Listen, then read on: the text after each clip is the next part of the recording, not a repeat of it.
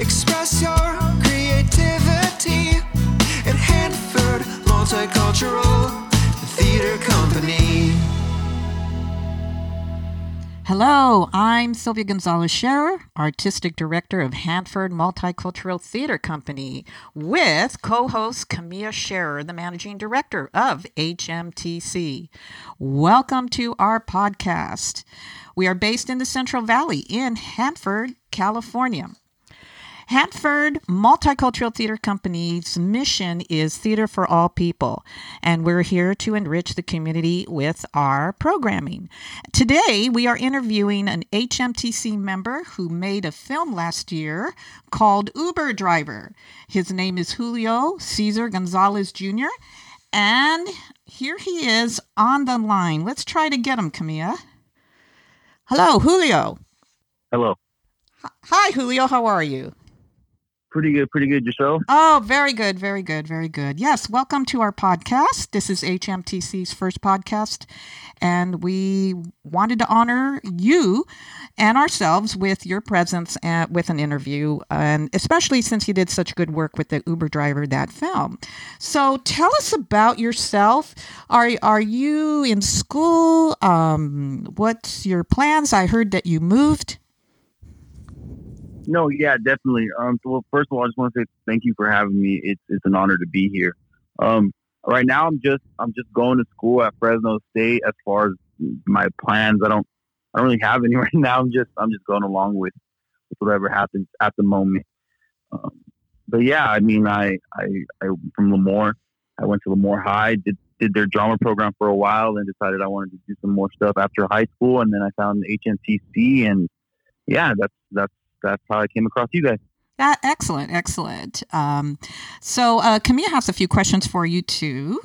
Uh, go ahead, Camilla. So we're gonna go right into your questions about Uber driver.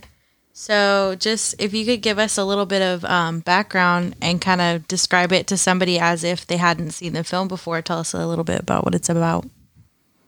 So the, the Uber driver is just about these two these two guys, these two friends who get into the wrong the wrong get into the wrong people. They owe the wrong person money. Um, so one of them has a genius idea of robbing an Uber driver um, that picks them up. So he they get picked up and, and they're gonna rob the Uber driver to pay their loan shark back. Okay. Okay. So how did you like think of that storyline and how long did it take you to write the script for it? So the the storyline, I I don't know. I just I guess I, I wanted to do something where I could easily put two people in a situation that was awkward with someone. I just wanted to do something that would would would be kind of cool, kind of like the if you've seen the movie Pineapple Express. I guess that's where I drew most inspiration from. The two two guys that that you wouldn't think have to face uh, uh, criminals together, have to face criminals together, and there's guns involved and there's shooting. It's just you know with low budget we couldn't we couldn't do all that fun stuff. Okay, and, and how long did it take you to write the script for that? the script, well, with the script, I wanted to have it feel as real as possible. So as far as writing the script goes, I kind of just did an outline of everything that was going on. I, I, I gave all the actors um, all the points, all the whole storyline, and then I just kind of gave them free range with it. Um, Okay. As far as lines go, a lot of the lines are improvised and it's on the spot, only because we were doing a one take. Um, so none of it is actually edited after the first, I think, three minutes of the film. There's not another edited scene after the first three minutes. Okay. Well, All right. how long did it uh, take to do this filming process? Uh, You know, Oh, the filming process took about three full days.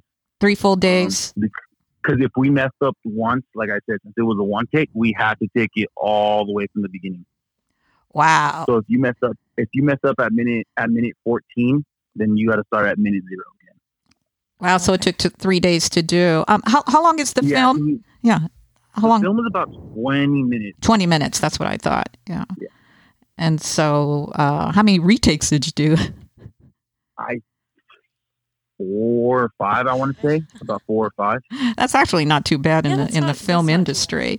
Um, Oh no, definitely not. It's just it's just some of them were literally like at that last minute where we realized we just messed up and we were like we missed one thing. We got to do this all over again. All right. Um, editing. Uh, what program did you use to edit uh, the Uber driver? We used very basic uh, iMovie. We used the iMovie, something something cheap. We wanted to keep it as low as possible. I think we spent like hundred and fifty dollars total on everything we did in, in the movie. That's excellent. Wow, That's, not too bad. excellent. At the very low budget. Is that why your company's called Low Budget Productions? Yes, exactly. we had we had no budget at all. We were just like, we need a we need a costume, we need a cop costume, and we just need we, a car and a camera, and, and that's what we. we and some gas. yeah. Yeah, yeah, gas for the. Uber driver. Um, wow, yeah. Well, you did an impressive job. That's that's why we had to interview you because it was actually very excellent. Um, um, no, thank you. I, appreciate that. yeah. Um, so, how did you balance your own acting and directing in the film? That was pretty. That was pretty easy. I knew. I mean, I knew what I wanted to see, and I knew what I wanted from the characters. And since I knew everyone in the film, was really easy for them to be like, okay, well, I can do that. And then as far as myself, when I just kept watching the because we didn't when we um when we stopped over the three days, like since we did over three days, we would watch the the bad takes, and then I would just critique myself as hard as I possibly could because you're your own you're your worst critic, you're your own worst critic. Um, so it's good to watch your own things and just you know be brutal on yourself. So that was that was pretty fun. Now, when you were in the the car itself and um, directing it, the the camera you had was it a GoPro that you had on the uh, affixed on the f- dashboard there? Yeah. So what we did was we we we taped the not taped, but we had an attachment that went on the window hmm for the for the GoPro, um, and we kept the GoPro in the in the same spot throughout all the filming. Um, I wanted it, I wanted it to, like I said, I wanted to feel as real as possible, and I wanted to do something different because I knew, I knew, I knew being tackled with a low budget, I was I couldn't do a lot. So I was like, what can I do that's going to be good that I don't have to spend a lot of money on that I can make interesting? And I was like, why not just make the whole movie take place in a car where they can drive around and the setting changes, but the setting of the car never actually changes. Yeah, the the sound was impeccable. Um, was that the the GoPro or what what what elements? Did No, yeah, that was that was just the GoPro. That was um, we were trying to hook up uh, microphones around the car, but the only issue was there's only one outlet with the GoPro, and then we didn't want to put the wrong kind of mic and have it sound different than the audio on the front, and we just there was too much going on, so we were like, we have to be loud in the back. Um, me, me and Jacob were like, we have to be loud in the back, and then Omar in the front was going to be relatively the same, uh, the same, the same sound. Like he wasn't going to be any louder than he needed to be. Um, but me and Jacob had to had to project quite a bit.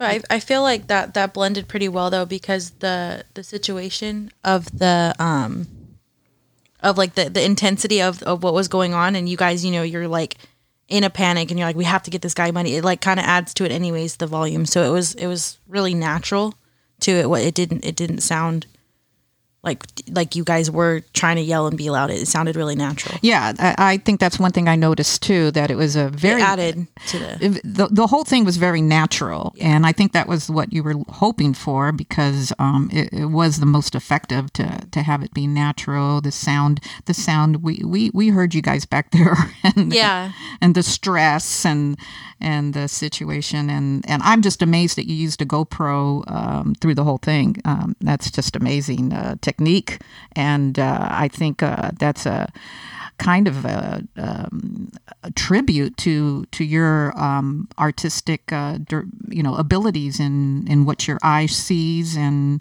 and uh, we've always known that you're a great director and so we're certainly seeing it in film and we're very impressed so we're really No, thank you. Yeah, I just I really wanted to do something that was different. I didn't want I didn't want to just make a, a movie where we walk around with the camera and and and change scenes. I just I knew that if I wanted to if I wanted to be different, if I wanted to to show that I could do could do this with, with no money, could make a decent movie with no money and have it all take place in a car, then I could. Um, so that's that's really why I went for that. I wanted to I wanted to push that as much as possible. I wanted everyone to know we did this with nothing. Like we did we we did one camera, we did one take, like after, like I said, after the intro scene with with him picking all those different people up, it, it, it doesn't get cut once. There's no there is no cut until the very end. Right, right. Well, you did a really good job at that, and we actually um, you won an award for best director. So how do you how do you feel about um, winning that award?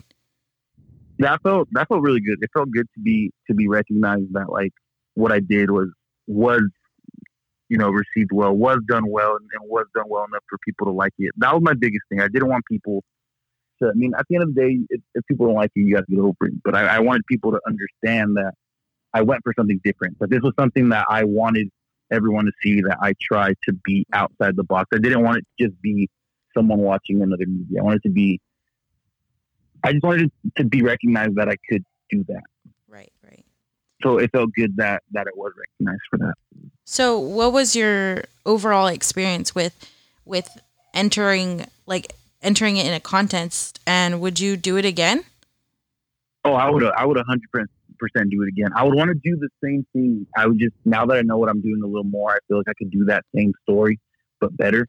Um, I could. I, I would love even more time and, and some more money to do some something like that. But like more than 20 minutes because I really think it could be a full fleshed out idea given the time and, and, and energy to make it a full length uh, film.